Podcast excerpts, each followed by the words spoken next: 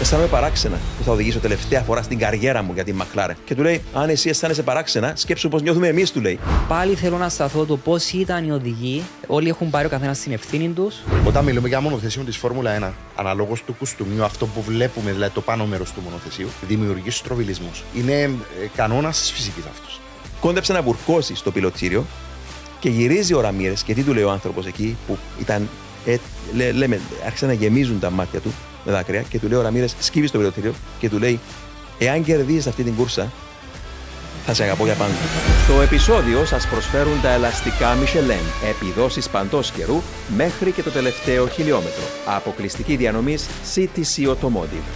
Φίλες και φίλοι της Φόρμουλα 1, καλώς ορίσατε στο σημερινό νέο επεισόδιο της σειράς Speed Zone Podcast που πραγματοποιείται με τη στήριξη των ελαστικών της Michelin και την εταιρεία CTC Automotive. Σήμερα λοιπόν θα μιλήσουμε για τα όσα είδαμε στο πρόσφατο Grand Prix της Σαουδικής Αραβίας, ενώ παράλληλα θα στρέψουμε το βλέμμα μας προς την ε, πλευρά του Αυστραλιανού Grand Prix που όλοι αναμένουμε με ιδιαίτερο ενδιαφέρον εκείνο τον αγώνα από την επίσης street πίστα της Μελβούρνης, η οποία βεβαίως είναι ε, εντελώς διαφορετικής φύσης από αυτήν της, ε, που είδαμε στην Τζέτα. Η ομάδα της Red Bull Racing λοιπόν πέτυχε άλλη μια συντριπτική διπλή νίκη, αυτή τη φορά όμως με τον Σέρτσιο Πέρες να περνά τη γραμμή του τέρματος μπροστά από τον Max Verstappen, αλλά από εκεί και πέρα, με σημεοφόρο τον ε, Φερνάντο Αλόνσο, οι ομάδες της ε, Aston Martin, της Mercedes και της Ferrari αναμένεται να δώσουν σκληρή μάχη και αυτό παιδιά είναι που κρατά και φέρος θα κρατήσει ε, το ενδιαφέρον μας στη Φόρμουλα 1. Ε, Σπύρο όμως, βάζοντας τα πράγματα, παίρνοντας μάλλον τα πράγματα από την αρχή, να ξεκινήσουμε με την Red Bull Racing και να μας πεις πώς είδες και εσύ την απόδοση κατά το τρίμερο στην Τζέτα, την πιο γρήγορη street πίστα του παγκοσμίου πρωταθλήματος. Καταρχάς, ε, Δημήτρη μου, η Τζέτα είναι από τις αγαπημένες μου πίστες σε μένα, τουλάχιστον τις μοντέρνες, διότι συνδυάζουν ε, μπαριέρες και ε, ψηλές ε, ταχύτητες. Ήταν καταιγιστικός ο ρυθμός της Red Bull Racing από την Παρασκευή. Ένα μπορώ να πω η μεγάλη διαφορά σε σχέση με πέρσι της, της RB19 σε σχέση με την RB18 ότι είναι πιο εύκολο το σετάρισμα του μονοθεσίου. Δηλαδή θεωρώ ότι η ομάδα είναι έτοιμη από την Παρασκευή. Καταπληκτικά η, η απόδοση τους. Νίκησε ο Σέρκιο Πέρες. Βοηθήθηκε από την εγκατάλειψη του Max Verstappen στα προκριματικά λόγω του προβλήματος που υπήρχε. Ε, Περίμενα το Μαξ να αντεπιτεθεί στον αγώνα και να δερματίσει ψηλά. Θεωρώ ότι πήρε το ανώτερο αποτέλεσμα που μπορούσε να πάρει. Ένα, βάζω ένα ερωτηματικό σχετικά με τα προβλήματα αξιοπιστίας που φαίνεται να αντιμετωπίζει φέτος η Red Bull Racing με τα ημιαξονία και με το κυβότιο ταχυτήτων. Υποσημείωση για όλες τις ομάδες. Είδα ανησυχητικά σημαντικά γενικά από όλες τις ομάδες στο θέμα αξιοπιστίας. Οδηγούν το πρωτάθλημα, είναι σε δαιμονισμένη φόρμα αλλά όπως Δημήτρη μου είπες, ο Φερνάντο Αλόνσο είναι έτοιμος να αρπάξει κάθε ευκαιρία που θα του δοθεί. Και ο Φερνάντο Αλόνσο, Μαρή, έκανε εκείνη την τρομερή, θα έλεγα, πρόβλεψη. Τον ρώτησαν σε κάποια φάση πριν ξεκινήσει η κούρσα, ε, εφόσον ξεκινούσε μετά από το πρόβλημα με το ημιαξόνιο που είχε ο Μαξ Verstappen από την 15η θέση, ε, πρόβλεψε ο Αλόνσο και είπε ότι μέχρι το γύρο 25 θα είναι στην ε, δεύτερη θέση ο Μαξ Verstappen. Και το παρατηρούσε αυτό στον αγώνα και πραγματικά στον γύρο 24 πλησίαζε από τρίτος ποιον, τον δεύτερο Φερνάντο Αλόνσο και στον 25ο ακριβώς γύρο έγινε αυτό που πρόλεσε ο Αλόνσο ότι θα περάσει ε, με εκείνο το εξαιρετικό ομολογουμένος ε, μονοθέσιο την RP19. Ε, Πώς είδες τα πράγματα μετά για τον δεύτερο αγώνα όσον αφορά Red Bull Racing; Ε, η Red Bull φάνηκε ότι έχουν την, ε, την ταχύτητα. Φάνηκε στο, στο, και στην Jetta στον αγώνα.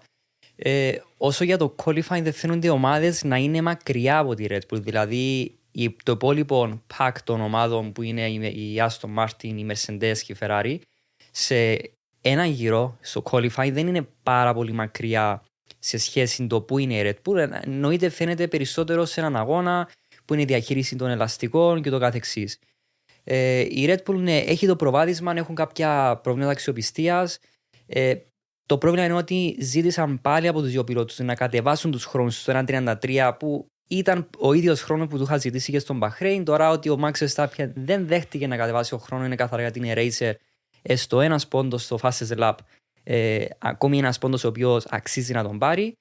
Ε, το θέμα είναι το πρόβλημα της αξιοπιστίας. Ε, δεν έχουμε δει ακόμη μέχρι πού μπορεί να φτάσει η Red Bull, γιατί είναι ένα σοβαρό θέμα να τρέχουν στον αγώνα με πιθανά προβλήματα αξιοπιστίας.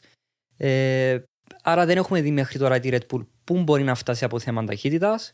Αλλά οι άλλες ομάδες δεν είναι πάρα πολύ πίσω. Αν ο Λουί Χάμι το είχε αναφέρει ότι όταν τον είχε προσπεράσει ο Max Verstappen ήταν ότι πιο γρήγορο μονοθέσιο έχει δει.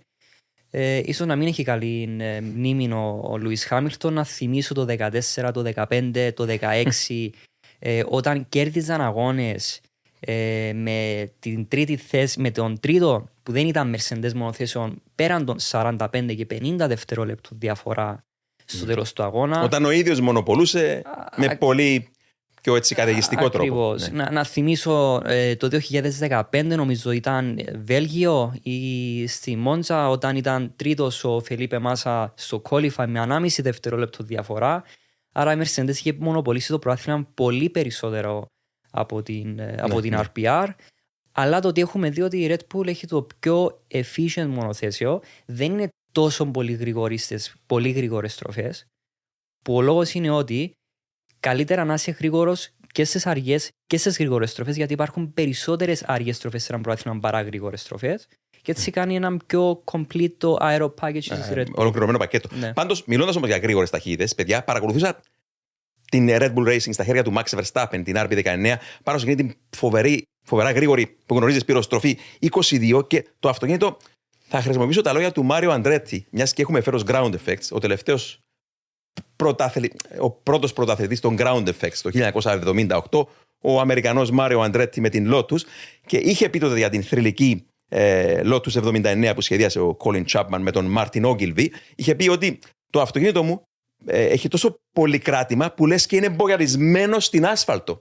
Και αυτό είναι σου δίνει την εντύπωση η RB19 ότι ε, και με το αυτή όταν βλέπεις ότι ε, σηκώνουν το πόδι από τον γκάζι πιο αργά από άλλους πιλότους, βάζουν τη δύναμη κάτω στις στροφές νωρίτερα. Είναι ένα αυτοκίνητο το οποίο κινείται, όπως λέμε, πάνω σε ράγες, αλλά έτσι στα γρήγορα σπύρο θέλω να επικεντρωθούμε λίγο σε εκείνα τα προβλήματα αξιοπιστίας. Ημιαξόνιο για τον Max Verstappen το Σάββατο ε, στα προγραμματικά. Ημιαξόνιο υποψία για μια, μια αξόνιο πρόβλημα και στον ίδιο τον αγώνα. Ο Σέρτσιο Πέρες, ενώ προηγείται και αυτός είχε το πρόβλημα με το ε, πετάλι του φρένου. Όπως γνωρίζουμε, το πετάλι του φρένου, όταν ζεσταθεί, ειδικά στο τέλος του αγώνα, είναι αυτό που οι πιλότοι τον νιώθουν στο πόδι τους να, να πηγαίνει κάτω ε, ελεύθερα, πιο ελεύθερα. Και μιλάμε εδώ έτσι για να βάλουμε τα πράγματα, Μάριε, ως ε, engineer, ε, το, το, το, λεγόμενο traver, πόσο ταξιδεύει το, το πετάλι του, του φρένου, από ό,τι γνωρίζω, είναι μιλάμε για χιλιοστά, πόσα, 10, 10 χιλιοστά. Ναι. Τώρα, ένα πόντο.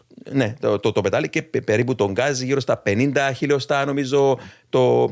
Εντάξει. Αλλά αυτά τα, τα θέματα της αξιοπιστίας δεν ξέρω κατά πόσο. Σπύρο, το ημιαξόνιο μιλάω κυρίως, πόσο σχετίστηκε και με την πίστα της Τζέτα, με τον τρόπο που οδηγούσε ο Μαξ το όριο, αν μπορούμε να πούμε κάτι πάνω σε αυτό. Τα ημιαξόνια είναι εξαρτήματα τα οποία συχνά πυκνά μπορεί να αποτύχουν, Δημήτρη μου θεωρώ ότι έχει να κάνει σχέση και με το βάρος, διότι πλέον τα μονοθέσια είναι υπέρβαρα στα 798 κιλά.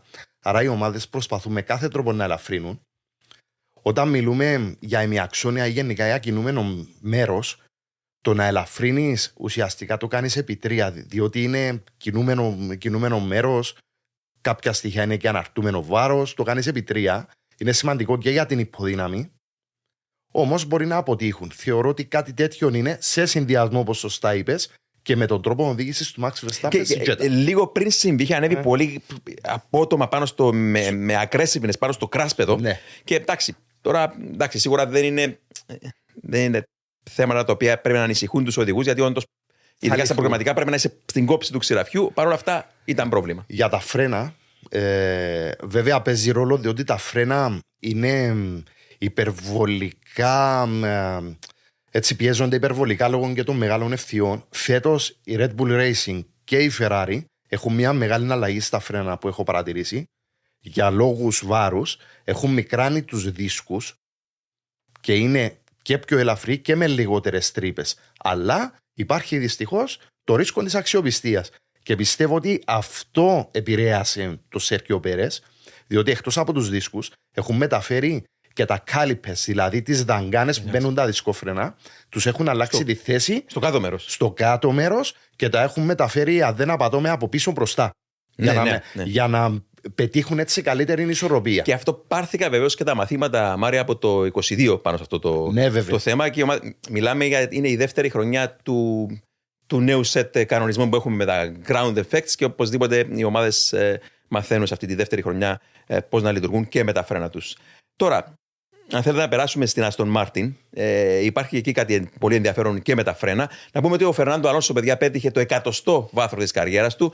Ε, οδεύει σύντομα προς τα 40, ετών 42 σύντομα, ε, τον, τον Ιούλιο, αν δεν Τον απατώμε. Ε, γέννημα του 81 ο Φερνάντο Αλόνσο. Ε, ήταν εξαιρετικός. Ε, Μάρια, η άλλη μια φορά, πώς τον είδες; Ναι, η- φαίνεται ότι η, α, η AMR ε, ίσως να μην έχει την ταχύτητα σε σχέση με, με τη Red Bull, αλλά το ότι έχουμε δει, ειδικά στην Jeddah, είναι ότι ήταν πιο γρήγορη στις ε, low-medium στροφές, ακόμη και από τη Red Bull. Είναι αρκετά draggy, υπάρχει αρκετό downforce στην AMR, γι' αυτό στις γρήγορες στροφές και στις ευθείες φαινόταν να έχει λιγότερη ταχύτητα η Aston Martin. Ε, το ότι είχαμε δει στον Jeddah ήταν ότι η, As- η Red Bull άρχισε να παίρνει ένα προβάδισμα από την AMR όταν, είχαν, ξε- όταν ξεπερνούσαν τα 250 χιλιόμετρα ανά ώρα. Κάτω από 250 χιλιόμετρα ανά ώρα, η AMR μπορούσε να κάνει compete να είναι στα επίπεδα της Red Bull. Ε, αυτό τι σημαίνει, αυτό που έχω πει ότι είναι ντράκι των μονοθέσεων, επίσης είναι πιο κοντές οι σχέσεις ταχύτητων της AMR, με αποτέλεσμα να μην μπορούν να αναπτύξουν για τελικές ταχύτητες. Γι' αυτό ήταν αρκετά πίσω από τη Red Bull. Παρένθεση, κυβόρο ταχυτήτων Mercedes. Ακριβώς. Όλων των μηχανικών πακέτων της AMR είναι βασικά είναι μία Mercedes με έναν ε, Κουστούμι με ένα Red κουστούμι Bull. Red Red Ναι, Bull. ναι, ναι. Βασικά είναι αυτή, η θεωρία του hybrid που μπορούμε να το δούμε στην AMR από αυτή την Τώρα- άποψη. Ζηλευτός συνδυασμός όμως. Ζηλευτός συνδυασμός, ναι.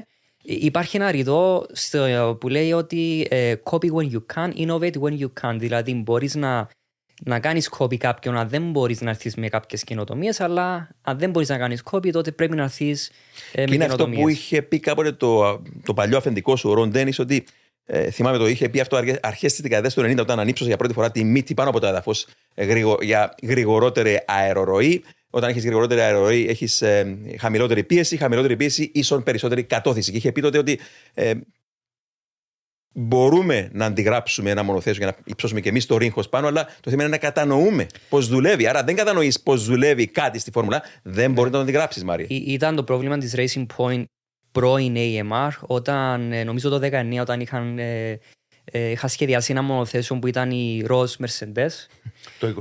το 20 που ήταν, ναι. Ε, κάποιοι μπορούν να θεωρούν ότι εύκολα μπορεί να σχεδιάσεις και να τρέξεις αγώνες. Ναι, θα τρέξεις τον πρώτον αγώνα, αλλά στο θέμα του development, να δεν γνωρίζεις εσύ τι σχεδιάσεις, δεν μπορείς να πάει μακριά. Άρα μπορεί να είναι μια παγίδα να κάνεις ε, να, να κάνεις copy κάποιον, αν δεν γνωρίζεις τι κάνεις. Στην περίπτωση AMR έχουν έναν κουστούμι Red Bull, αλλά να μην ξεχνάμε ότι ο Dan Fallows ήταν το δεξί χέρι του, του Άντρια Νιού, άρα γνωρίζουν τι κάνουν. Ε, το τι βλέπω μέχρι τώρα από την EMR είναι ότι μπορούν να κερδίσουν αγώνα.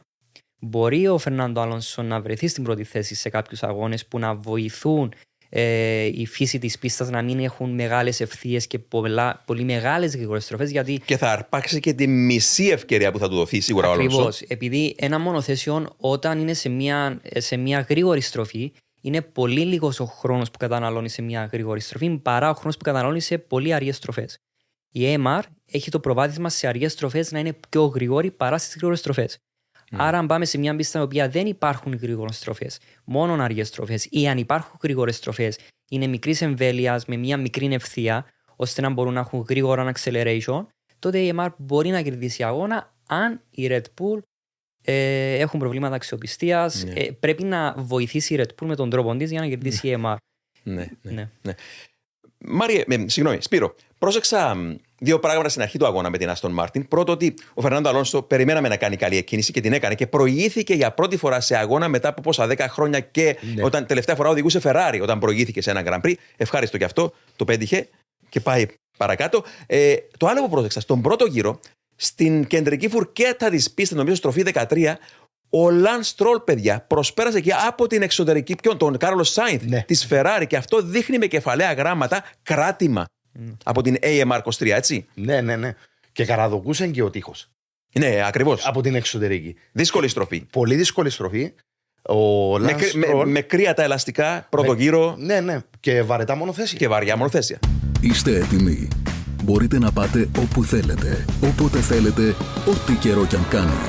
Γιατί τα ελαστικά Michelin προσφέρουν επιδόσεις που φτιάχτηκαν να διαρκούν. Ανακαλύψτε τα ιδανικά ελαστικά για εσάς σε εξουσιοδοτημένους μεταπολιτές σε όλη την Κύπρο. Για περισσότερες πληροφορίες καλέστε στο 7777 1900. Με τη σφραγίδα ποιότητας τη CTC Automotive. Η απόδοση του Lance Stroll δείχνει ξεκάθαρα πόσο καλό μονοθέσιο είναι η AM Marcos 3. Ξεκάθαρα είναι ένα φοβερό μονοθέσιο. Στην Αυστραλία θα είναι πιο κοντή η απόσταση από την... θα είναι πιο κοντά στην RPR και γιατί όχι να έχουμε και μια μεγάλη έκπληξη διότι θα γίνει κάποια στιγμή. Δεν πρόκειται να κερδίσει η Red Bull όλους τους αγώνες. Ναι, θα ναι, υπάρχουν ναι. ανατροπές, Ναι. προβλήματα αναξιοπιστία, safety car κτλ. Και ο Αλόνσο είναι έτοιμος. Χωρίς να υποτιμούμε φυσικά τον Lance Stroll, γνωρίζουμε ότι όσο μικρή είναι η διαφορά του σε χρόνο με τον Αλόνσο, γνωρίζουμε ότι είναι εξαιρετικό το μονοθέσιο, Το της μονοθέσιο. Aston Martin. Είναι, είναι δεδομένο αυτό για να αντιληφθεί κάποιος πόσο ε, κοντά έχουν. Ε, Τέλος πάντων, μπορούν να έρθουν δύο πιλότοι όταν έχει, υπάρχει μια σωστή βάση για να δουλέψουν. Α, Εξάλλου, και ο Αλόνσο το είπε στον, και στον πρωταγώνα, δεν μπορούσε να κρύψει τα συναισθήματα του ότι οδηγούσε ένα αυτοκίνητο το οποίο ήταν υπέροχο στα χέρια του. Αλλά να μιλήσουμε. Ναι. Θεωρώ ότι ο Lance, Scro- ο Lance Stroll δέχτηκε υπέρμετρη κριτική σχετικά με το ταλέντο του. Δεν λέω ότι είναι ο πιο ταλαντούχος οδηγός του grid, αλλά πρέπει να του πιστωθεί ότι συνήθως έχει τις πιο πολλές κερδισμένες θέσεις μέσα στη χρονιά από τη θέση εκκίνησης του εννοώ, που αυτό δείχνει καλή αντίληψη του αγώνα, καλή αντίληψη των αντιπάλων του κτλ. Και έχει βελτιωθεί οδηγικά. Δεν είναι στο επίπεδο του Αλόνσο, αλλά πόσοι πραγματικά είναι στο επίπεδο του Αλόνσο από τον Grid; Ναι, ναι. Μαρίε, μίλησες για τον ε, Dan Fallows που έχει έρθει από την Red Bull ως δεξίχαρη του Εντριανιού και κάνει όλη αυτή την καλή δουλειά τώρα στην Aston Martin. Εκεί βρίσκεται και ο Λούκα Φουρμπάτο, ο Ιταλός σχεδιαστής της ομάδας και αυτός πολύ καλή δουλειά ενισχύει τον, ε, τον Fallows και έχουν και περισσότερα χρήματα λόγω της 7η θέσης που τερμάρισαν πέρσι στο πρωτάθλημα. Ε, Πώς μεταφράζεται αυτό και στους επόμενους αγώνες, αυτή η εξέλιξη που θα δούμε στα μονοθέσια και πάνω στην Aston Martin, στην κόντρα που έχουν με την Mercedes και την Ferrari στο πρωτάθλημα; Ε, νο- είχαν πει ότι στον Πακού επί, οι επιτοπλίστων οι ομάδες θα φέρουν αρκετά αεροδυναμικά πακέτα αλλά το πρόβλημα ποιο είναι ότι η Mercedes ε, θα αλλάξει ριζικά το σχεδιασμό του μονοθεσίου.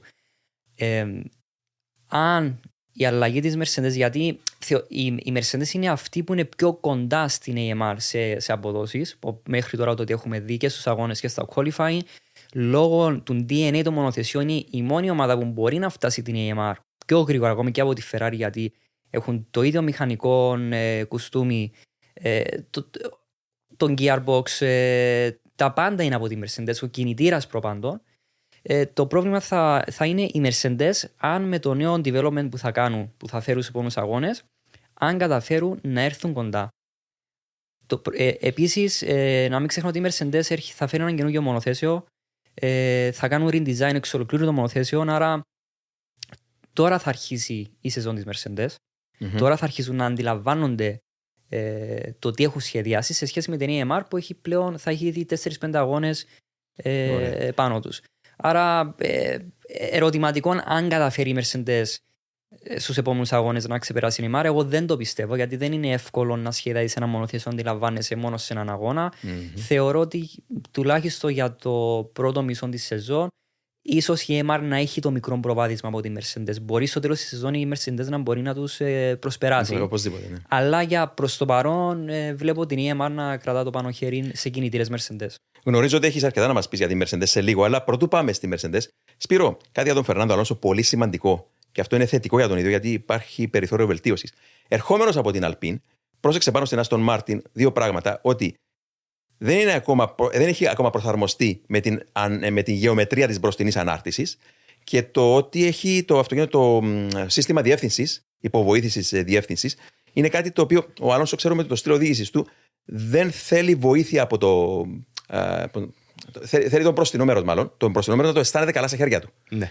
Και αυτή δεν υπάρχει ακόμα η τέλεια, αν θέλετε, επικοινωνία των, όπως το ονόμαζε ο Χουάν Μανουέλ Φάντζιο, πέντε φορές προαθλητής, φοβερά λόγια παιδιά, δεν οδηγεί σε ένα μονοθέσιο της Φόρμουλα με τα χέρια, λέει, το αισθάνεσαι με τα ακροδάχτυλά σου. Γιατί εδώ τι έχουμε, έχουμε αισθητήρες.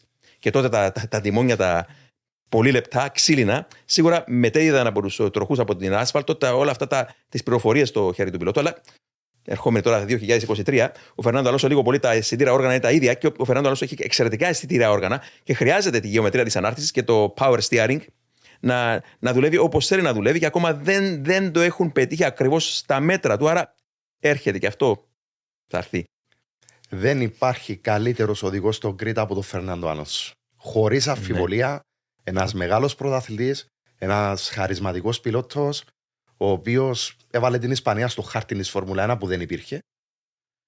Αν με αυτά τα δεδομένα που έτσι είναι Δημήτρη, όπως τα λες, έχει αυτά τα αποτελέσματα, φανταστείτε ένα σασί ικανό να ανταγωνιστεί και προσαρμοσμένος στο μονοθέσιο, τι μπορεί να κάνει αυτός ο άνθρωπος. Εγώ είμαι σίγουρος ότι θα νικήσει αγώνες φέτος. Ναι. Είμαι σίγουρος. Ε, μπορεί να το κάνει. Και, και μίλησες προηγουμένως για τα φρένα, που είναι πολύ καλή για στον Μάρτιν πάνω στα φρένα. Μίλησες για τις δαγκάνες που ρεσκαρέβασαν στο κάτω μέρος. Και αυτό ναι. είναι καινοτομία της Μινάρτη, μην ξεχνάμε, της μικρής Ιταλικής ομάδας, μικρής παλιάς Ιταλικής ομάδας από την Φάιντζα, αγαπημένης ομάδας. Που, που παρεμιπτόντω είναι η ομάδα που μας παρουσίασε τον Φερνάντο Αλόνσο στη Φόρμουλα 1. Δεν υπήρχε ο Τζανκάρλο Μινάρτη, δεν θα γνωρίζαμε τον Αλόνσο στη Φόρμουλα 1. Αλλά να πούμε εδώ ότι έχει εξελ, έχουν εξελιχθεί οι ιδέες πάνω σε αυτό. Τότε η Μινάρτη το έκανε για να κατεβάσει και το κέντρο βάρους του αυτοκινήτου πιο, πιο χαμηλά. Αλλά πλέον μιλούμε και για θέματα ψήξης, Μάρια. Εκεί η απαγωγή θερμού αέρα πολύ σημαντική σε εκείνο το σημείο του μονοθέσου και η Άστον Μάρτιν λειτουργεί καλά παρόλο που ο Λαν Στρόλ τελικά ήταν φρένα το πρόβλημά του. Νομίζω ήταν το ERS. Το, το ERS νομίζω. Δεν ήταν ναι. φρένα, άρα εντάξει. Ναι. Ναι, ναι. Ήταν το ERS.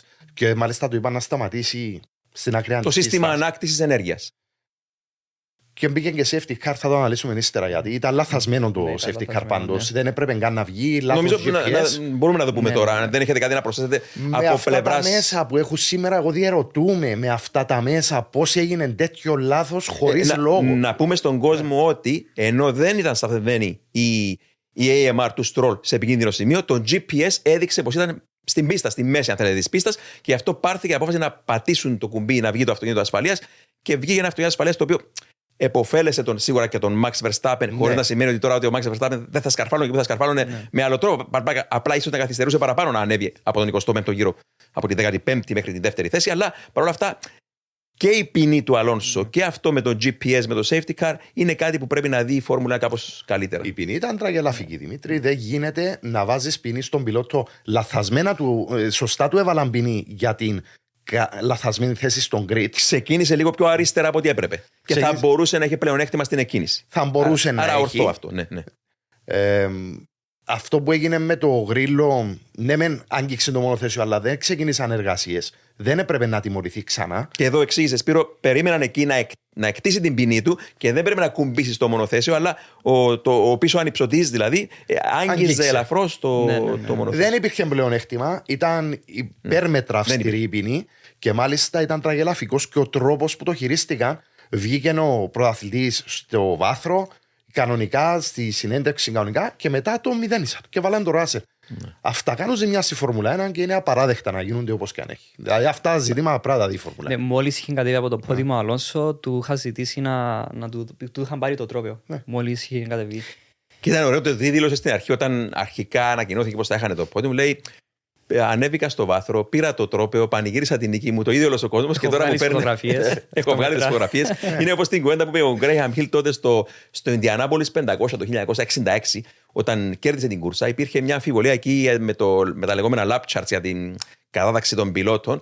Κάποιοι λένε μέχρι σήμερα ότι την κούρσα θα την, την, την κέρδισε κανονικά ο Jim Clark και του, ε, δεν είχαν σημειώσει σωστά τους τους γύρους και τις αποστάσεις και όταν ο Κλάρκ λίγο έτσι πολύ αστειευόμενος προς τον Graham Hill του λέει νομίζω πως κέρδισα εγώ τον αγώνα δεν κέρδισε εσύ το, το Indy και του λέει ο Graham Hill No way mate, I drank the milk που, ξέρουμε ο νικητής στο Indy άλλη ιστορία αυτή να μην το αναλύσουμε ναι. πίνει γάλα ε, τέλος πάντων αλλά, αλλά ναι. Ε, ναι, αλλά για την ποινή του Αλόνσο αυτό που θέλω να αναφέρω είναι ότι ε, αυτό έδειξε ότι η Φόρμουλα 1 ε, είναι βασικά δεν υπάρχει ο ανθρώπινος χαρακτήρας στο racing. Δηλαδή, υπάρχουν κάποιοι κανονισμοί που είναι για να κατευθύνουν τους stewards αν πρέπει να δοθεί ποινή ή όχι. Φυσικά, αν ένας οδηγός κάνει λάθος, το οποίο δεν ήταν. Ε, δεν το έκανε για να πάρει έναν advantage. Δεν σημαίνει ότι πρέπει να πάρει την, την ποινή. Όπως για Δεν παράδειγμα. ήταν σκόπιμο. ε, τον Jack, το πίσω Jack που είχε αγγίξει λίγο το μονοθέσιο.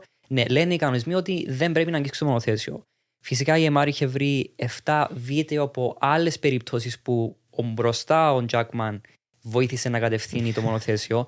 Η ερώτηση, η ερώτηση που κάνω στον εαυτό μου είναι πώς πρόλαβα να βρουν 7 βίντεο για να τα πάρουν στην FIA. Αυτό είναι αξιοσημείωτο. Ομάδες Φόρμουλα 1. Ακριβώς. ε, αλλά δεν είναι απλά οι κανονισμοί.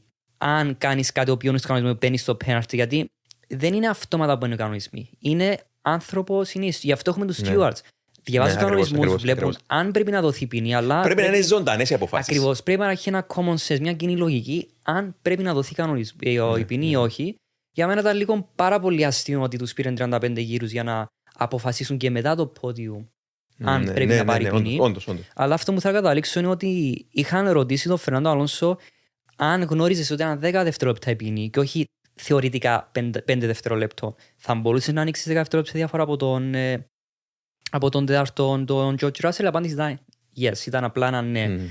Ε, εντάξει, όλοι γνωρίζουμε τον Αλόνσο ότι του αρέσει να, να φέρνει τον πανικό Ναι. όπου πάει ό,τι πει. Αλλά πιστεύω ότι θα μπορούσε να ανοίξει τη διαφορά του γιατί μόλις του είχαν πει για τα 5 δευτερόλεπτα, ήταν γύρω στου 3-4 γύρους πριν από το τέλος.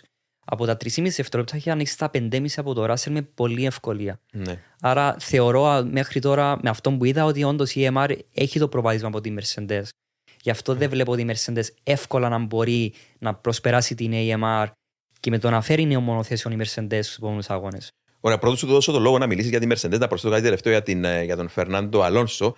Προς στιγμής, παιδιά, το Σαββάτο πίστεψα ότι μετά την απουσία Max Verstappen, ότι έφυγε από το Q2, μιλώ για το Q3, ότι θα έπαιρνε το pole position ο Φερνάντο Αλόνσο, αλλά σε κάποια φάση και αυτός ίσως το πετύχει φέτος. Και να πούμε εδώ ότι ε, ο τελευταίος 41χρονο που πήρε pole position ήταν ο Νάιτζελ Μάνσελ, που πήρε pole και κέρδισε το Αυστραλιανό Grand Prix του 1994 στην παλιά street pista της Αδελαίδας.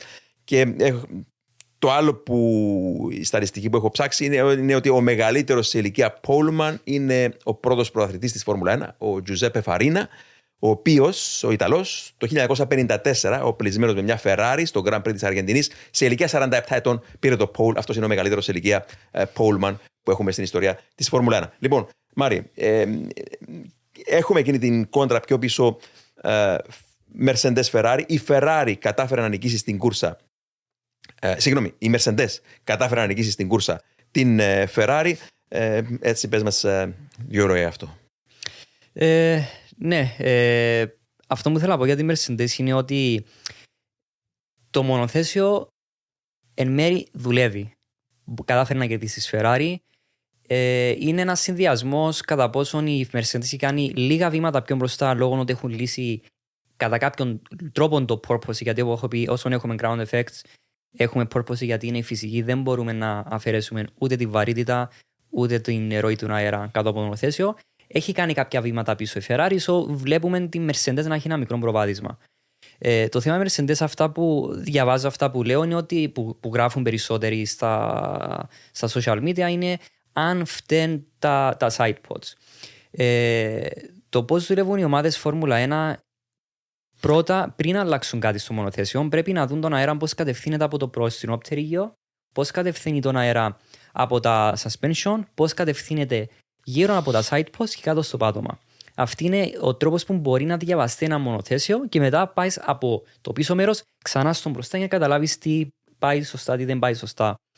Ε, ο Σπύρος μου έχει δείξει κάποιες φωτογραφίες που ήταν ολοφάνερο ότι ναι, ίσως τα side pods να μην δουλεύουν όπως δουλεύουν τα side pods ε, της ε, Red Bull, το πώς κατευθύνονται οι ροές αέρα. Αλλά αυτό δεν σημαίνει κατά ανάγκη ότι φταίνε τα side pods. Επειδή τα side pod είναι το εξόφθαλμο. Ακριβώς. Γι' αυτό ο κόσμος τρέβει λανθασμένα ολοκληρωτικά την άποψή του για τη Mercedes, την κακή της απόδοση πάνω στα. Ακριβώς. Ε, δεν σημαίνει ότι φταίνε τα side pods. Μπορεί να φταίνουν συνδυασμός στο πώς έχει σχεδιαστεί το suspension μπροστά, Ναι, το πώς ναι. έχει σχεδιαστεί η μπροστινή πτέρυγα ε, στο, στο μονοθέσιο. Δεν, Και έπαιξαν, μιας και μίλησες Ναι. για αναρτήσεις, έπαιξαν αρκετά και με το ύψος του αυτοκινήτου. Ε, σε αυτόν τον αγώνα το χαμήλωσαν κάπως πιο χαμηλά για να το, το κατέβασαν κάπως πιο χαμηλά, και, αλλά πειραματίζονται ακόμα. ναι. Άρα ε, αυτό που θα καταλήξω είναι ότι αν εμείς που το βλέπουμε από την τηλεόραση δείχνουμε στη Mercedes ότι φταίνουν τα side pods, πόσο μάλλον αυτοί που τα έχουν σχεδιάσει. Απλά για να εξηγήσω πόσο πολύ περίπλοκα είναι όλα τα κομμάτια στη Φόρμουλα 1, τα οποία όλα είναι αλυσίδα τα πάντα στη Φόρμουλα 1. Αν αλλάξεις τα side pods, αν κάνεις redesign, πλέον έχουν, ε, αλλάζουν τον balance όλων των αεροδυναμικών σε ένα μονοθέσιο. Που σημαίνει ότι με την αλλαγή των side pods μπορεί να χρειαστεί να αλλάξεις προς την υπτέρυγα. Κάποιοι μπορεί να μην το βλέπουν το συνδυασμό side pod με προς την υπτέρυγα, αλλά να μην ξεχνάμε ότι ο αέρας κατευθύνεται από την μπροστινή υπτέρυγα και από εκεί ο αέρας προσπαθεί να βρει τη διέξοδο να ξανακατευθυνθεί στο πάτωμα για να αυξήσει τη ροή αέρα για να υπάρχει τον ground effect. Το άλλο το πρόβλημα που σε πλευρά τεχνικής άποψης είναι ότι τα side pods δεν είναι απλά εξογκώματα του μονοθεσίου. Στα side pods είναι ο χώρος όπου έχουμε το radiator που το χρησιμοποιούμε για να κάνουμε ψήξη ειδικά του energy recovery system του υβριδικού βοηθήματος. Κάποια άλλα ηλεκτρονικά βοηθήματα όπως για παράδειγμα το ECU ε, είναι από magnesium το, το case που το βάζουν. Υπάρχουν κάποια shark fins. Βασικά δουλεύει σε ένα heat sink όπως έχουμε στου επεξεργαστές του υπολογιστή που μόνο με τη ροή του αέρα μπορεί να ψύχεται, αλλά το Energy Recovery System είναι ένα σύστημα το οποίο δεν πρέπει να ξεπεράσει τους 65 με 70 βαθμούς Κελσίου, γιατί τα ηλεκτρονικά τα οποία χρησιμοποιούνται στο ERS μπορούν να φτάσουν πέραν των 150 βαθμών Κελσίου. Άρα είναι πολύ σημαντικό να έχουν το radiator ε, και επίσης υπάρχουν τα λεγόμενα. Και στη Μαχάρεν αυτό το είχετε στην αριστερή πλευρά, Μαρία; Ναι, στην αριστερή πλευρά. Ναι, ναι. ναι. Και ο λόγος σα είναι. Ε, μπορεί να είναι κατανομή. Είναι, είναι το κομμάτι του packaging. Και επίσης υπάρχουν τα λεγόμενα mounting panels. Δηλαδή στη Φόρμουλα 1 υπάρχουν πάρα πολλά ηλεκτρονικά βοηθήματα ε, τα οποία μπαίνουν όσα μπορούν να χωρέσουν μέσα στην πανιέρα του οδηγού που επί το πλήστο βλέπουμε το ECU κάποιες φορές εκεί, αλλά όλα τα ηλεκτρονικά βοηθήματα μπαίνουν στα, στα, στα side pods, δεξιά-αριστερά, με το βρυδικό να μπαίνει ακριβώς πίσω από, την, ε, από τη θέση του οδηγού, πίσω από το, όταν τελειώνει. Και το, μεταξύ του του καυσίμου. Ακριβώς, ναι. Άρα υπάρχουν mounting panels τα οποία σχεδιάζονται το πώς μπορούν να βάλουν πάνω τα ηλεκτρονικά βοηθήματα. Υπάρχουν τα cooling pipes για το ψήξη του υβριδικού, υπάρχει το harnessing, δηλαδή όλα τα καλώδια τα οποία έχουν σχεδιαστεί ε, το πώς μπορούν να σταθεροποιηθούν στα side pods. Άρα, με το να αλλάξουμε site post, εκτός ότι αντισταθμίζουμε όλο το αεροδυναμικό βοήθημα που έχει η Mercedes, πλέον πρέπει να σκεφτούμε redesign όλου του package του μονοθεσίου, κατανομές ε, ε, του βάρους yeah. και επίσης το πιο σημαντικό, η Mercedes έχει κάνει το radiator να είναι κάθετη στο side pod, λόγω της φύσης στο side pods. Ναι. Τα radiators είναι custom made, handmade, τα οποία τα κάνουν στη Φόρμουλα 1 η κάθε ομάδα ξεχωριστά. Άρα πρέπει να μιλούμε. Η Mercedes κάνει τα δικά στον Brackley. Ακριβώς. Άρα δεν είναι απλά αλλάζουμε το side pod στον drawing board, απλά τραβάμε δύο-τρεις γραμμές, το κάνουμε πιο μεγάλο, πιο μικρό. Πλέον θα πρέπει να εμπλακούν από electrical engineer, mechanical engineer, αεροδυναμιστές. Πλέον εμπλέκεται με όλη στη Φόρμουλα 1. Το Μάριε μεταφράζεται σε χρόνο περίπου από την εμπειρία σου πόσο, ας πούμε, για να πετύχεις. Εντάξει, τώρα φυσικά μιλάμε για ένα πολύ συγκεκριμένο και δύσκολο πρόβλημα για την Mercedes, αλλά περίπου έτσι για να, για να κάνεις μια απλή αλλαγή πάνω σε αυτό το όλα που συζητάς στο σύνορα, πόσο development χρειάζεται σε χρόνο; Βασικά είναι ένα development το οποίο παγωποιείς όλη την εταιρεία. Mm-hmm. Δεν είναι ένα development το οποίο μπορούμε να αφήσουμε τους mechanical engineers να δουλεύουν στο κομμάτι τους γιατί είναι κομμάτι αεροδυναμιστών. Mm-hmm. Είναι ένα, ένα κομμάτι το οποίο ο, είναι, είναι όλη η αλυσίδα. Είναι η αλυσίδα όλων των μηχανικών σε, σε μια εταιρεία από ηλεκτρολόγους, ηλεκτρονικούς, μηχανολόγους, αεροδυναμιστές. Όλοι πρέπει να εμπλακούν. Άρα σημαίνει όταν θα αλλάξουν τα side pods, όλοι οι Mercedes θα βλέπει μόνο αυτό το κομμάτι, δεν θα μπορούν να κάνουν τίποτε άλλο. Ε, ναι. Θέμα development γιατί όλοι θα είναι με τα μούτρα γιατί κάνουν κυριολεκτικά redesign μεγάλων κομμάτι του μονοθεσιού ναι. ως, ως ομάδας. Αλλά το πρόβλημα είναι το cost cap γιατί ε, ναι. είναι παγιδευμένοι οι Mercedes στο cost cap, γιατί στις παλιές μέρες μπορούσαν να κάνουν 2, 3, 4, 5 της να δούμε τι δουλεύει. Τώρα πρέπει να υπάρχει μεγάλη ανάλυση για να πάνε σε μια οδόν το οποία πρέπει να αποφέρει καρπούς. Ο περιορισμός στον προπολογισμό. Ακριβώς. Σπύρο, από πλευράς απόδοσης, επίσης, πάνω σε αυτά που λέει ο Μάριο, μπορεί να αλλάξεις μια τρίχα πάνω σε ένα μονοθέσιο χωρίς να έχει αντίκτυπο πάνω σε οτιδήποτε άλλο. Πάνω σε κάτι άλλο. Τα πάντα μπορούν να επηρεάσουν την απόδοση. Οι Mercedes πήρε λάθος δρόμο εκ του αποτελέσματος, το λέω αυτό, όχι γιατί θέλω να κρίνω. Από το 2021 που έπρεπε να αποφασίσουν πώς θα σχεδιάσουν. Φαίνεται το πρόβλημα να είναι τα side pods χωρίς να πω ότι είναι λαθασμένο το εξάρτημα. Η φιλοσοφία είναι διαφορετική. Όταν μιλούμε για μονοθεσίο της Φόρμουλα 1, αναλόγως του κουστούμιου, αυτό που βλέπουμε, δηλαδή το πάνω μέρος του μονοθεσίου, δημιουργεί στροβιλισμούς.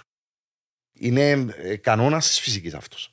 Η Mercedes είχε αποφασίσει τότε ότι θέλει λιγότερους στροβιλισμούς. Γι' αυτό βλέπουμε τη σιλουέτα αυτή μες στενά side posts κτλ. Η Ferrari και η Red Bull είπαν θα αντιμετωπίσουμε τους τροβιλισμού με μορφοποιητές, δηλαδή απομακρύνουν τον αέρα από τις ευαίσθητες περιοχές. Και είναι το ευαίσθητο σημείο που μιλούσε προηγουμένως ο Μάριο, όπου έχουμε το, το, τον προστινό άξονα με τις αναρτήσεις και τα ελαστικά. Εκεί ο στροβιλισμός είναι έντονος. Ναι. Η Mercedes ήθελε να έχει λιγότερους στροβιλισμούς. Δυστυχώς όμως το σχέδιο αυτό δεν είναι αποδοτικό. Θα αναγκαστούν να το αλλάξουν το σχέδιο για, το, για να έχουν αποτέλεσμα στην απόδοση. Όμως, όπως σωστά είπε ο Μάριος, αυτό χρειάζεται πάρα πολύ χρόνο να γίνει και πάρα πολύ μεγάλο κόστος θα απασχοληθεί όλο το εργοστάσιο στη συγκεκριμένη περιοχή και μπορεί να μην έχουν αποδοτικές πτέρυγες αύριο. Είναι ένα τεράστιο θέμα, πολύ πιο σοβαρό από ό,τι φαίνεται, και η Mercedes είχε και κάτι εναντίον της. Πέρσι σκεπάσε το πρόβλημα κάτω που το χαλί νίκη στη Βραζιλία. Ναι, Διότι ναι. πίστευαν ότι του έλυσαν, το ενώ το χειμώνα ναι, φάνηκε. Ήταν παρα, ότι... παραπλανητική εκείνη. Ήταν παραπλανητική. Ναι. Προφανώς η Ferrari και η Red Bull δεν έδωσαν τόση σημασία στην εξέλιξη. Παραπλανητική για τους ίδιους, να Για τους ίδιους, βέβαια, ναι επειδή οι δύο αντίστοιχοι αντιπάλοι τους ε, είχαν δώσει βάση στο 23 και έτσι μπόρεσαν και εκμεταλλεύτηκαν, συσσαγωγικά το εκμεταλλεύτηκαν την ευκαιρία και χωρίς εισαγωγικά. Προλαβαίνουν όμως το τρένο του 24 για να. Πιστεύω χτίσουν, προλαβαίνουν, ναι. αν και θεωρώ σαν δεδομένο πλέον ότι η Ferrari και Mercedes το 24 οπτικά θα μοιάζουν με τη Red Bull, με την RB19. Αυτό θεωρώ θα μου κάνει έκπληξη αν δεν ακολουθήσουν αυτή την κατευθύνση. δεν είναι κακό να ακολουθήσουν φυσικά. Δηλαδή το να δουν ε, τι καινοτομίες φέρνει μια ομάδα είναι. Πάντα έτσι ήταν η Φόρμουλα 1. Ναι. Πάντα όλες οι ομάδες προσπαθούν να αντιληφθούν τι έχει κάνει μια ομάδα, να προσπαθήσουν αυτοί να κάνουν κόπη τι κάνουν, αλλά η δυσκολία είναι να καταλάβεις. Δηλαδή, αν τώρα η Mercedes κάνει ένα μονοθέσιο αεροδυναμικά που θα είναι μια Red Bull κερδίσει το πρόθυμα, καταλάβει τι έχει σχεδιάσει, πλέον για μένα είναι τεράστιος άθλος. Ναι, ναι. Και, και από ό,τι ξέρω, Μάριο, ο James Allison δουλεύει υπερορίε για να mm. προλάβει το, τα updates για το Silverstone mm-hmm. που θα φέρει και η Mercedes. Ο James Allison θεωρώ ότι είναι άσος στο μανίκι της Mercedes. Είναι ένας ικανότατος τεχνικός. Τρομερός. Ε, έφερε την επιτυχία και στην ε, Ferrari και στην ναι. Mercedes. Όπου δούλεψε, πέτυχε ο άνθρωπος. Ναι, είναι, είναι ε, φοβερός πραγματικά και είναι ε, να πιστώσουμε τέτοιους ανθρώπους. Οπωσδήποτε είναι σημαντικό να τα αναφέρουμε τα, τα ονόματα για τη δουλειά που κάνουν. Ε, αν δεν έχετε κάτι να πείτε για Mercedes, να πάμε προς ε, Ferrari. Ε, και εντάξει, η Ferrari σίγουρα απογοητεύει ακόμα περισσότερο όσο προχωρά ο, ο χρόνος. Και τώρα ξέρεις, είναι άσχημο. Όσοι ζήσαμε την περίοδο που. Δεν ξέρω αν ξεκινήσουμε να μιλάμε τώρα για, για, για νέα κατάρα του Μαρανέλο. Είπαμε την ιστορία παλιά ότι το 1980 μέχρι το 1999 δεν πέτυχαν κανένα τίτλο πιλότων.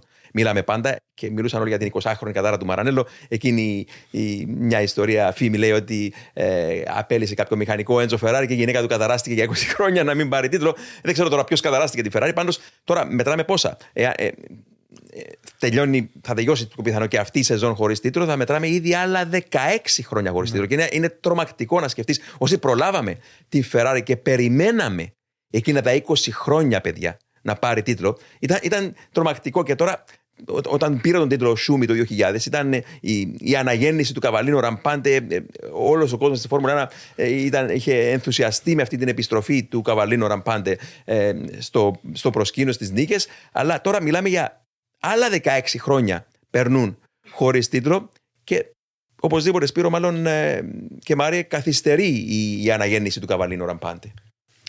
Ναι, φάνηκε ότι ε, βασικά το ότι είχαμε δει στην Τζέτα ήταν ε, ένας αγώνας της Ferrari. Δεν είχαν ούτε προβλήματα στα pit stops, ούτε στρατηγικής, ούτε μηχανικά προβλήματα. Ήταν απλά ένα κακό performance. Είναι ότι χειρότερο μπορεί να συμβεί σε μια ομάδα, ειδικά στι εμβέλειε τη Ferrari, α σκεφτούμε τους πόρους που έχουν, τεχνογνωσία, τεχνολογία που έχουν. Είναι λίγο ε, αδικαιολόγητο τέτοιες ομάδες να επισκιάζονται από μικρές ομάδες όπως είναι η MR που ε, δεν μπορούμε να συγκρίνουμε την AMR με τη Ferrari. Από την περσινή 7η ομάδα. Ναι, από την περσινή 7η ομάδα. Εντάξει, περιμένουμε την AMR ότι από το Μάιο θα έχει αρχίσει να δουλεύει στον καινούριο εργοστάσιο. Θα είναι μια αναγέννηση της AMR. Αλλά μην ξεχνάμε ότι ό,τι έχουμε δει μέχρι τώρα της AMR είναι καθαρά το τι έχουν κάνει με το προηγούμενο εργοστάσιο. Ε, είχαμε την συζήτηση με τον Σπύρο ότι ε, υπήρχαν κάποιες κατηγορίες για το Βασέρ ότι φταίει για το τι έγινε η Ferrari. Να πούμε ότι ο Βασέρ δεν έχει καμία ευθύνη για τη Ferrari τώρα. Τώρα ήρθε ο άνθρωπος. Ε, κυριολεκτικά έχει αρχίσει να δουλεύει πριν από τρεις μήνες. Ε, Χαριτολογώντας, λέω ότι μπορεί να μην γνωρίζει καν που είναι η πίσω του της Ferrari. ε, για να εξηγήσω το πόσο πολύ περίπλοκο είναι ε, να δουλεύεις σε μια ομάδα Φόρμουλα 1. Αντιλαμβάνομαι αυτοί είναι άνθρωποι οι οποίοι ε, ήταν CEO σε άλλες ομάδες, team principals, γνωρίζουν πώς δουλεύει το τσίρκο της Φόρμουλα 1, που παρεμπιπτόντως είναι ε, όλοι δουλεύουν με τον ίδιο τρόπο στη Φόρμουλα 1, γι' αυτό γίνονται εύκολες αλλαγές μεταξύ μηχανικών στη Φόρμουλα 1, αλλά είναι διαφορετικοί άνθρωποι. Είναι διαφορετικό κλίμα στην McLaren, ήταν πιο family oriented το κλίμα στην McLaren, γι' αυτό το λέμε το McLaren culture που είναι πολύ διάσημο στο, στον grid. Πολύ διαφορετικό το κλίμα στην, στην ε, Ferrari, πολύ διαφορετικό στη Mercedes. Συγγνώμη, Μαρία. Και μιλώντας με τον Πίτερ Προδρόμου της Μακλάρεν, μου είχε πει κάποτε όταν ήταν. Ε, που εξακολουθεί να είναι λίγο πολύ στο, στο ίδιο πόστο, επικεφαλής του τμήματος αεροδυναμικής, μου είχε πει ότι ναι, έχει σημεία του εργοστασίου που, που δεν έχω πάει ποτέ μου. Ε, φαντάζομαι το ίδιο ισχύει και για σένα που δούλευε εκεί, ε, Μαρία. Άρα, πόσο μάλλον ο Βασέρ που τώρα ήρθε στην ομάδα, πρέπει να εγκληματιστεί ο άνθρωπος. Εμένα προσωπικά μου πήρε ένα χρόνο στο McLaren Technology Center να καταλάβω πού είναι η έξοδη κινδύνου, πού είναι η. όχι ο έξοδος κινδύνου. Οι πολλαπλές έξοδοι κινδύνου είναι ένας λαβύριθος. Ναι, Πόσο... Και αν έκανες κάποιο λάθος και μπαίνεις από λάθος πόρτα, τα μόνιτρο, ο Ρον Ντένις. Ακριβώς. Μάριε, πού πας; Ε, αλλά αυτό που θέλω να πω ότι δεν πρέπει να περιμένω από το Βασέρ ε, στη φετινή σεζόν να, να δούμε επιρροές του στη Ferrari. Αυτό είναι ξεκάθαρο περίμενε ο επιρροέ του Βασέρ να είναι για την επόμενη χρονιά το 2024. Να βάλει μια τάξη ο άνθρωπος. Ακριβώς. Ναι, να βάλει ναι. μια τάξη, να δει τι δουλεύει, τι δεν δουλεύει. Είναι αυτό που λέω το communication. Η επικοινωνία είναι το Α και το Ω στη Φόρμουλα 1. Mm. Θες ικανούς μηχανικούς να μπορούν να μεταφέρουν το concept σε έναν drawing board για να μεταφερθεί στους τεχνίτε, στους ε, στους, ε, build workers να μπορούν να κατασκευάσουν ένα μονοθέσιο θες αξιοπιστία, που αυτό πηγάζει το πόσο καλά δουλεύει η ομάδα, αλλά θες επικοινωνία. Mm. Ο Βασέρ δεν έρχεται να λύσει το πρόβλημα ε, των ε, technicians, των ε, production workers ή των μηχανικών. Είναι εξαίσια άνθρωποι που δουλεύουν. Έρχεται να λύσει το πρόβλημα της επικοινωνίας. Ναι. Πώς μεταφέρεται η πληροφορία, αν μεταφέρεται η πληροφορία και αν είναι όλη η πληροφορία που μεταφέρεται. Άρα το τι βλέπουμε τώρα είναι ακόμη παιδί του Μάτια Μπινότο, τι βλέπουμε στη Ferrari; Όσα λάθη γίνονται από πλευράς ανθρώπων των οποίων έχουν μπει σε κάποιες θέσεις, ήδη έχει κάνει κάποιες αλλαγές ο Βασέρ, γρήγορες αλλαγές. Αυτό που λέμε έχει κάνει τη μύτη του παγόβουνου. Αυτέ είναι αλλαγές ναι. που έχει κάνει, αλλά το παγόβουνο είναι, είναι τεράστιο, κρυμμένο. είναι κρυμμένο. Αν αυτά θέλει χρόνο να τα ξεδάψει ο Βασέρ να δει τι φταίει. Άρα το ότι βλέπουμε είναι ακόμη η χρονιά του Μπινότ. Αυτό πρέπει να ξεκαθαριστεί ότι. Από τα politics που ξεκίνησαν από το 22 ακριβώς. σίγουρα. Ναι. Άρα το 24 θα είναι η χρονιά του Βασέρ, όσο μπορεί να σώσει τη χρονιά φέτος, αλλά ό,τι βλέπουμε τώρα είναι ακόμη η χρονιά του Πινότο. Και Σπύρος, όσον αφορά το ίδιο το μονοθέσιο της Ferrari, το είδαμε ε, στα προγραμματικά να διαφημίζει την ταχύτητά του στα χέρια του, του Charles Leclerc, ε, που στην ουσία έγραψε τον δεύτερο ταχύτερο χρόνο, ενώ στην κούρσα της Κυριακής ο ίδιος ο Leclerc τους πρώτους 17 γύρους, χρησιμοποιώντας το, το μαλακό μείγμα ελαστικών, τα πήγε πολύ καλά. Αλλά όταν έβαλε η Ferrari εκείνο το πιο σκληρό μείγμα, είδαμε εκεί τη Ferrari να καταποντίζεται και σίγουρα μιλάμε πλέον για πρόβλημα με τα ελαστικά. Τα τρώει ακόμα και όταν δεν βρίσκεται πίσω από άλλο μονοθέσιο, σε καθαρό αέρα τον ε, λεγόμενο, αλλά μιλάμε και για τρομερή έλλειψη ταχύτητας. Η Ferrari επηρεάστηκε τρομακτικά από την αλλαγή του κανονισμού πέρσι που ψήλωσαν το πάτωμα από το έδαφος και ψήλωσαν κι άλλο φέτος. Ο σχεδιασμός, εγώ είμαι δεν θα πω απόλυτα βέβαιος, θα κρατήσω όμως τη λέξη βέβαιος, ότι ο σχεδιασμός του μονοθεσίου της Ferrari συγκριτικά και με τη Χάς σχεδιαστική φιλοσοφία η ίδια, mm-hmm. σχεδιάζεται στο Μαρανέλο και η Χάς από τεχνικούς της Ferrari. Πρώην τεχνικούς. Πρώην τεχνικούς, ναι, ναι. Ο Άλτο Κώστα νομίζω θα επιστρέψει στη Ferrari από ό,τι έχω διαβάσει. Mm-hmm. Τέλεια. Άλτο Κώστα, ακόμα ένα παιδί της Μινάρτη από το Πανεπιστήμιο της Μπολόνια Κατέληξε στη Μινάρτη και συνήθως όλοι αυτοί τους κλέβει η Ferrari σε κάποια ναι. φάση. Άλλος ναι. θρύλος, ο Άλτο Κώστα που μεσουράνησε και, και με την ε, Ferrari και με την Mercedes. Ακούετε ότι επιστρέφει στη Ferrari ο ναι, Άλτο Κώστα. Καλά είναι αυτά. Ναι. Ε, η Ferrari και η Haas συγκριτικά έχουν πολύ καλό ρυθμό στα προκριματικά και πολύ κακό ρυθμό στον αγώνα. Mm-hmm. Και επειδή η φιλοσοφία είναι παρόμοια, έχω παρατηρήσει ότι μέχρι τη Γαλλία πέρσι η Ferrari ήταν ένα εξαιρετικό μονοθέσιο και στον αγώνα και στα προκριματικά. Από την ημέρα που έδωσαν την οδηγία, θυμούμαστε όλοι στο ΣΠΑ τη διαφορά από τη Red Bull, είχε επηρεαστεί και το θέμα ήταν για να βολευτεί η Mercedes από τον κανονισμό Που και δεν, δεν βολε... βολεύτηκε. που δεν Στο βολεύτηκε τέλος. τελικά η Mercedes. Ναι, ακριβώς, ακριβώς. Απλά λόγω του ότι ο Νιούι είναι και έμπειρος από τον ground effect, ο μόνος μηχανικός που έχει εμπειρία από τον ground effect παλιά, ήξερε και καλύτερα Πάντως, τις λύσεις. άλλη μια φορά να το πούμε για όσοι δεν μας βλέπουν και παρακολουθούν ε, από πέρσι, να πούμε ότι ο Έντρα Νιού, εκτός του ότι όταν ξεκίνησε την καριέρα του στη Φόρμουλα 1 αρχές της δεκαετίας του 80, ήταν οι κανονισμοί τότε στα ground effects, άρα ήταν έμπειρος, είχε τις εμπειρίες από τότε, αλλά ε, κέρδισε και τρεις φορές δικά του μονοθέσια σχεδιασμένα για το παλιό θρηλυκό εργοστάσιο της ε, κατασκευής μονοθεσίων, το βρετανικό εργοστάσιο της March. Ε, κέρδισε τρεις φορές το Indianapolis 500 μέσα τη δεκαετία του 80 τα δικά του μονοθέσια και στα, στα IndyCar τότε είχαμε ground effects ε, και σίγουρα ο Νιούι ήταν διαβασμένος. Είστε έτοιμοι. Μπορείτε να πάτε όπου θέλετε, όποτε θέλετε, ό,τι καιρό κι αν κάνει. Γιατί τα ελαστικά Michelin προσφέρουν επιδόσεις που φτιάχτηκαν να διαρκούν. Ανακαλύψτε τα ιδανικά ελαστικά για εσάς σε εξουσιοδοτημένους μεταπολιτές σε όλη την Κύπρο. Για περισσότερες πληροφορίες καλέστε στο 7777 1900. Με τη σφραγίδα ποιότητας τη CTC Automotive. Και όπως λένε και οι Άγγλοι, η Red Bull they hit the ground running όταν ξεκίνησε η περσινή χρονιά. Αλλά αυτό που με εκπλήσει πραγματικά με τη Ferrari, μιλώντας ακριβώς τώρα για αυτό, είναι ότι συνήθως από την εμπειρία μας, παιδιά, όταν έχουμε μεγάλες αλλαγές στους κανονισμούς, όπως είχαμε το 2014 με τα υβριδικά turbo, εκεί βλέπεις να ξεκινούν μονοπόλια. Βλέπεις μεγάλες Ναι. αποστάσεις. Είδαμε μια Mercedes να ξεκινά με τεράστια διαφορά από τους υπόλοιπους το 2014, με αυτό το σετ νέων κανονισμών τότε, και να χάνεται μπροστά. Πέρσι, όταν έγινε αυτή η μεγάλη αλλαγή, η Ferrari ήταν σχετικά κοντά στην Red Bull. Και τώρα, ήταν πιο σε γρήγορη αυτή- στην αρχή. Σε αυτή, Ακριβώς, σωστά, σωστά το ε, παρατήρηση σου. Ήταν ακόμα πιο γρήγορη. Και, και τώρα, στη δεύτερη χρονιά αυτού του σετ κανονισμών, ξέρεις, ε, εάν εμείς ξύνουμε το κεφάλι, τι να πει κάποιος στο Μαρανέλο; Οι, οι ίδιοι διαρωτούνται και τώρα οι ίδιοι και ο Κάρολος Σάινθ και όλοι μιλάνε ότι θα τους, το μόνο που μπορεί να τους σώσει είναι upgrades πλέον, γιατί όπως είναι το αυτοκίνητο δεν μπορεί να, να τους Υπήρχε βοηθήσει. και μια συνέπεια στα στη συσχέτιση των δεδομένων πίστα με Αεροσύραγγα. αεροσύραγγα, Ναι, ναι. που με ξένησε εμένα, διότι πέρσι δεν υπήρχε αυτή η ασυνέπεια. Μπράβο, Α- ναι. Αλλά βάζω και έναν αστερίσκο, διότι πέρσι είμαστε βέβαιοι ότι έβλαψε τη Ferrari το ότι ψήλωσε το πάτωμα από το έδαφος. Και επειδή κράτησαν τον ίδιο σχεδιασμό φέτος, θεωρούσα και εγώ ότι θα έπρεπε να έχουν κάποια λύση. Και δεν είχα. Αυτό μου έκανε φοβερή εντύπωση. Ναι. Δεν Φοβερή. κράτησαν όμως τον David Sanchez, Ναι, δεν τον κράτησα. Ε, υπεύθυνος του concept να πούμε εδώ της της Ferrari. Ο... Υπεύθυνος του concept μεταφέρεται στη McLaren από ό,τι ακούγεται. Ναι. Όμως υπάρχουν κάποια θέματα που η Ferrari πρέπει να τα δει και μάλιστα σύντομα. Πιστεύω θα αλλάξει και η Ferrari το σχεδιασμό της, όπως θα τον αλλάξει και η Mercedes. Έτσι θεωρώ. Πάντως, πολύ ωραίο το παράδειγμα που λέει πάντα ο Σπύρος ε, ε, πόσο καθρεφτίζεται η απόδοση στο τριήμερο της Ferrari με την Haas Ναι. ως δείγμα για να καταλάβει κάποιος που προχωρούν οι δύο ομάδες. Και, και ο Χούλκενμπεργκ, ένας εξαιρετικός πιλότος, τον είδαμε το Σαββάτο και στις δύο πρώτες κούρσει τα προκριματικά πόσο μπορεί να αποδώσει. Ενώ την Κυριακή δεν είναι πουθενά ο άνθρωπος. Μαρία, οτιδήποτε άλλο για τη Ferrari. Ε, ναι, νομίζω η Ferrari είχε πει ότι ό,τι βλέπουν πλέον στην αεροσύραγγα το βλέπουν και στη, στην πίστα. Μα είχαν μπει και φάνηκε ένα συνέπεια μετά τις δοκιμέ. Ναι. Ότι έδειξαν έναν δευτερόλεπτο περίπου απόδοση περισσότερο σε σχέση με πέρσι.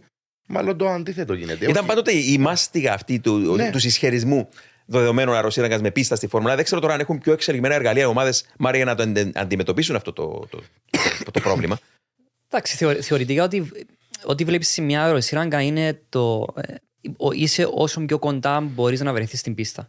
Αλλά τίποτα δεν μπορεί να αλλάξει τα δεδομένα από την πίστα. Αυτό είναι Ναι, ε, Κανόνας. ε, κανόνας. Το τι βλέπεις στην πίστα, απλά προσπαθείς να συσχετήσει την αεροσύραγγα σου με την πίστα. Γιατί αύριο που θα έρθεις σε κάποια upgrades, θες να ξέρεις ότι ό,τι βλέπω στο CFT, ό,τι βλέπω στην αεροσύραγγα επί- και στο simulator εννοείται, θα είναι όσο πιο κοντά γίνεται στην πίστα. Και λέγαμε οι τρεις μας ότι είχαν την, πιο, τη λιγότερη προετοιμασία φέρω οι ομάδες Ναι. επίσης. Για να πρωτού βγουν στην πίστα επίσης. Άρα. Πολύ λίγες τρεις ημέρες.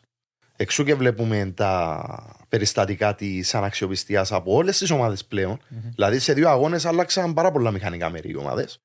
Συν του ότι κάποιες ομάδες που είχαν ασυνέπεια θα μπορούσαν με τρεις έξτρα μέρες δοκιμές που εγώ θεωρώ ότι ήταν ένα λογικότατο αριθμός. να μποιατίσουν τις πτέρυγες τους στα σημεία που έχουν την ασυνέπεια για να μπορούν να τα λύσουν στην αεροσύραγγα και να πάμε πιο έτοιμοι στο πρωτάθλημα. Μμμ. Από τη μια, λόγω budget γίνεται αυτό, αλλά από την άλλη δεν είναι καλό να αφήνεις τους αντιπάλους απροετοιμαστούς. Η Red Bull έκανε καλύτερη δουλειά από τους άλλους το χειμώνα, αυτό είναι ξεκάθαρο. Όμως θα μπορούσε να βοηθήσουν με δοκιμές να κλείσει ψαλίδα να βλέπουμε ανταγωνισμό. Ναι. Ωραία, ναι. Και αυτό που είναι που θέλουμε όλοι. Λοιπόν, παιδιά, έτσι για να Ναι, στραφούμε. να- Ε, Ναι, να- Μαρία. Απλά σε θα ήθελα να ακούω. πω για τον David Sanchez που έχει φύγει από τη Ferrari. Ε, ήταν ο head του ε, Car Concept. Car Concept. Ναι. Ε, που βασικά ήταν, είναι η κορυφή του παγκοβούνου, σε, με απλά λόγια. Στο δικό του τομέα, Ε, Στο επίσης, δικό του ναι, ναι. τομέα. Ε, εντάξει, τότε έχει φύγει ο David Sanchez, δεν θα ήμουν έκπληκτος για τον λόγο ότι υπήρχε, είχε μια θέση η οποία ήταν unsupervised. Δηλαδή, ε, ο, σε αυτό που πρέπει να κάνει report ήταν ο Μάτια Μπινότο. Δεν λογοδοτούσε σε κάποιον Δεν άλλο λογοδοτούσε εκτός από τον κανένα άλλο Πινότο. εκτός Ναι, από τον ναι. Πινότο. Ε, σε έτσι θέσει η Φόρμουλα 1, οι οποίε είσαι unsupervised, δηλαδή λογοδοτείς μόνο σε έναν άτομο, ε, όταν αυτόν το άτομο που επειδή ο πλήσιο φορές είναι ο team principal ή ο CEO της εταιρείας, φεύγει από την εταιρεία, τότε είναι μια λογική ροή ότι όσοι ήταν οι άνθρωποι κλειδιά αυτού του ατόμου, πλέον σιγά σιγά να φεύγουν ήδη από την ομάδα γιατί γνωρίζουν ότι οι μέρες τους σε μια ομάδα είναι λίγες. Ναι. Η Ferrari, όπως γνωρίζουμε, ποτέ δεν απολύει άτομα γιατί τους κάνει αυτούς να, να φύγουν Να από φύγουν, την ναι. εταιρεία.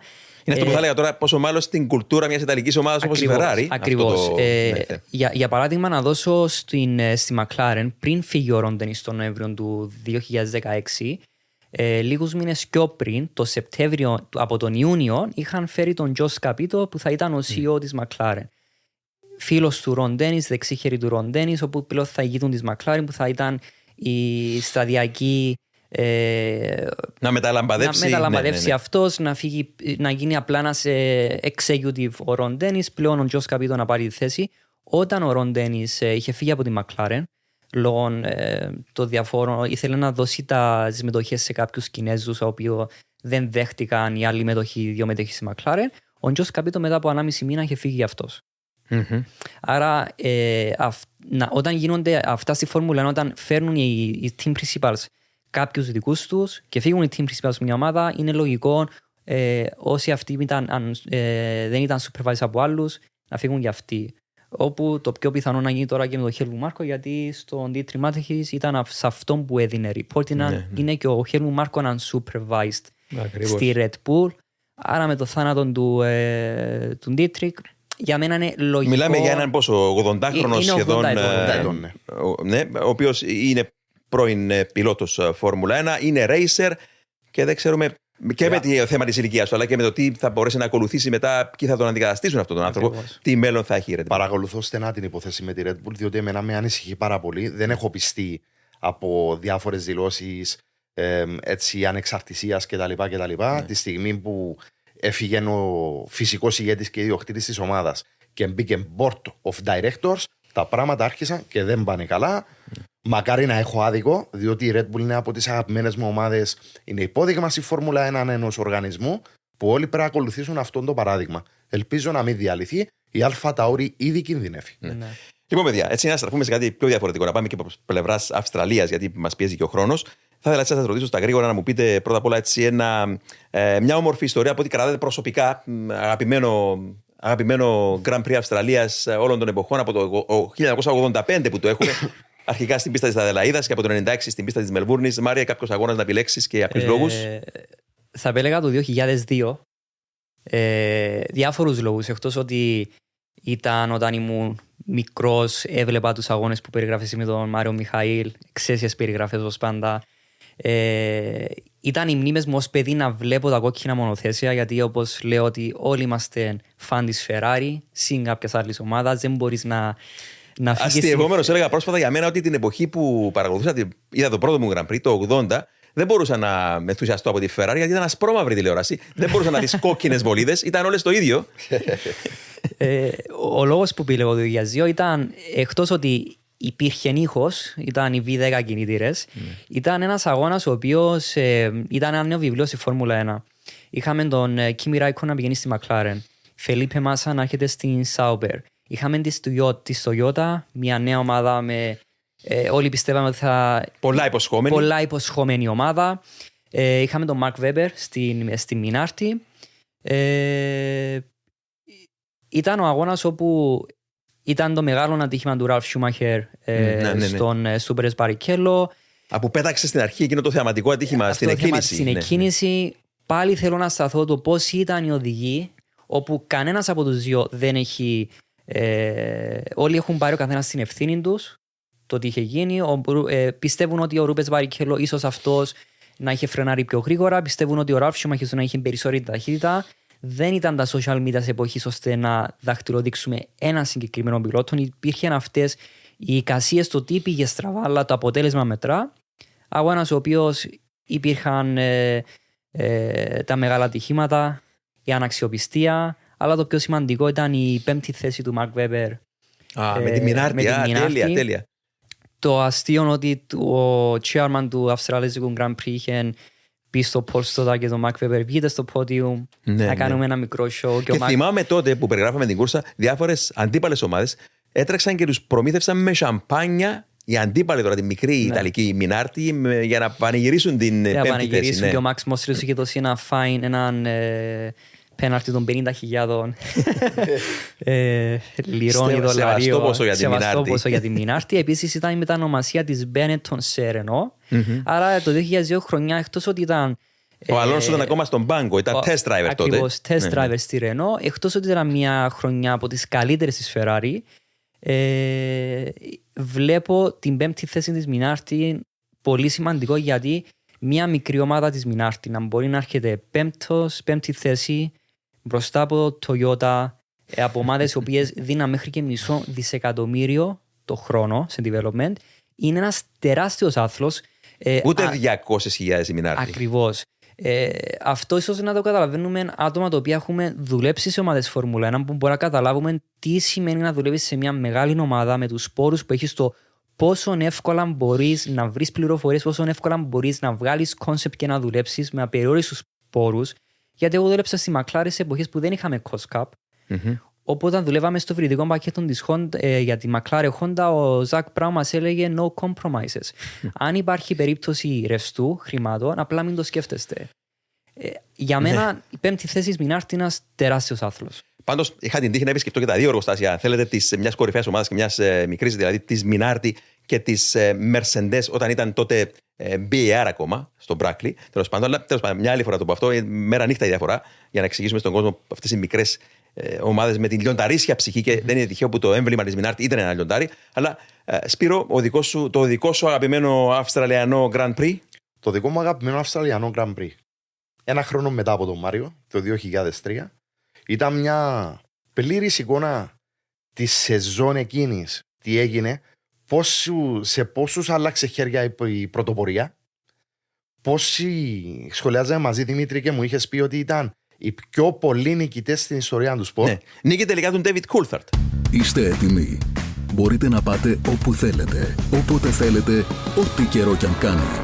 Γιατί τα ελαστικά Michelin προσφέρουν επιδόσεις που φτιάχτηκαν να διαρκούν. Ανακαλύψτε τα ιδανικά ελαστικά για εσάς σε εξουσιοδοτημένους μεταπολιτές σε όλη την Κύπρο. Για περισσότερες πληροφορίες καλέστε στο 7777 1900. Με τη σφραγίδα ποιότητας της CTC Automotive.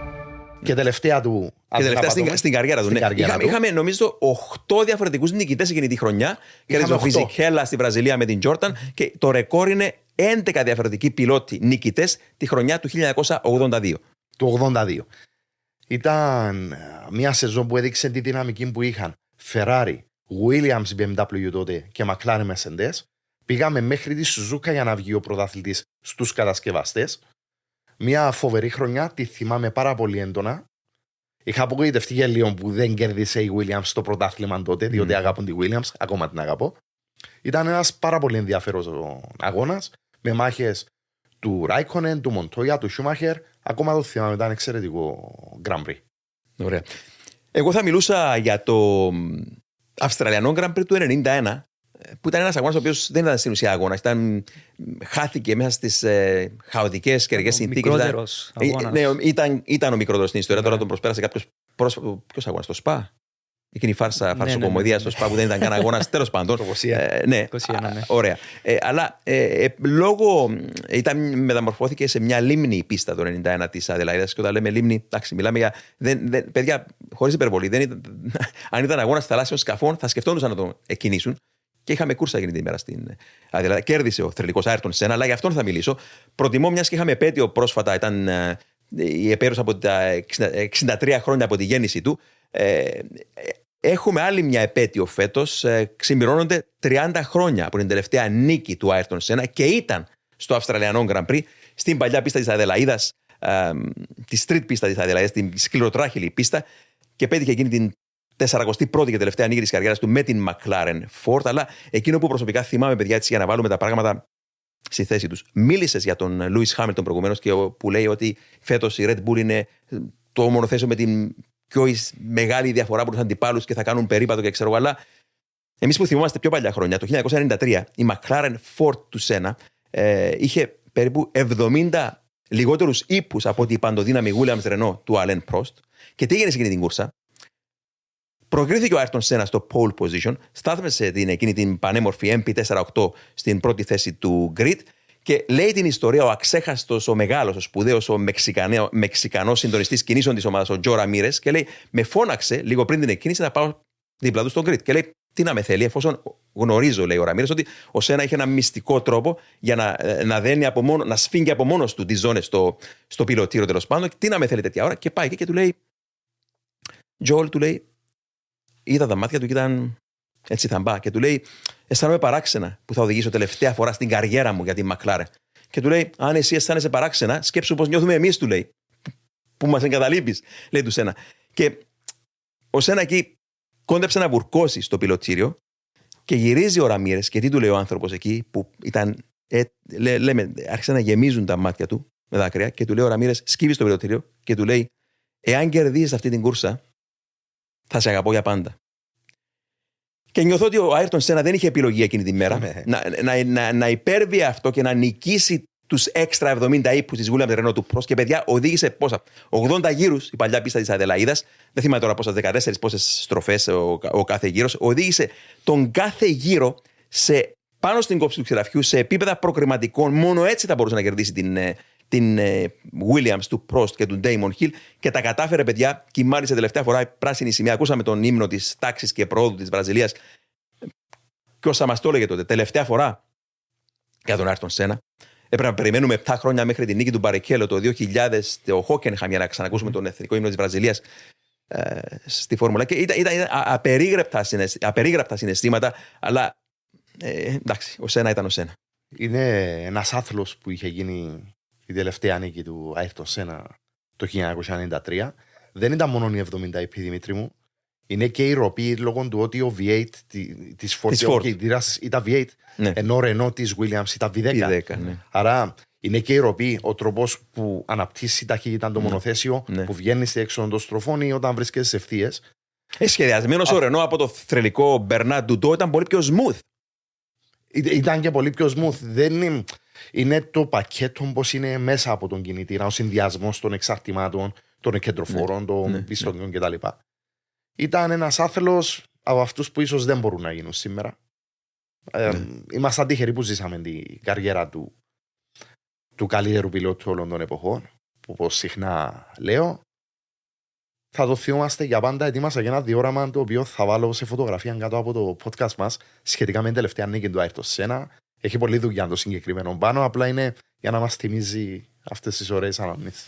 Τέλεια έκπληξη, Σπύρο. Ευχαριστώ για άλλη μια φορά, παιδιά, που ήσασταν μαζί μου. Να ευχαριστήσουμε και τον χορηγό μας, τα ελαστικά της Michelin και την εταιρεία CTC Automotive. Βεβαίως και όλο τον κόσμο που για άλλη μια φορά ήταν ε, μαζί μας. Μέχρι το επόμενο επεισόδιο, οδηγείτε όλοι με ασφάλεια.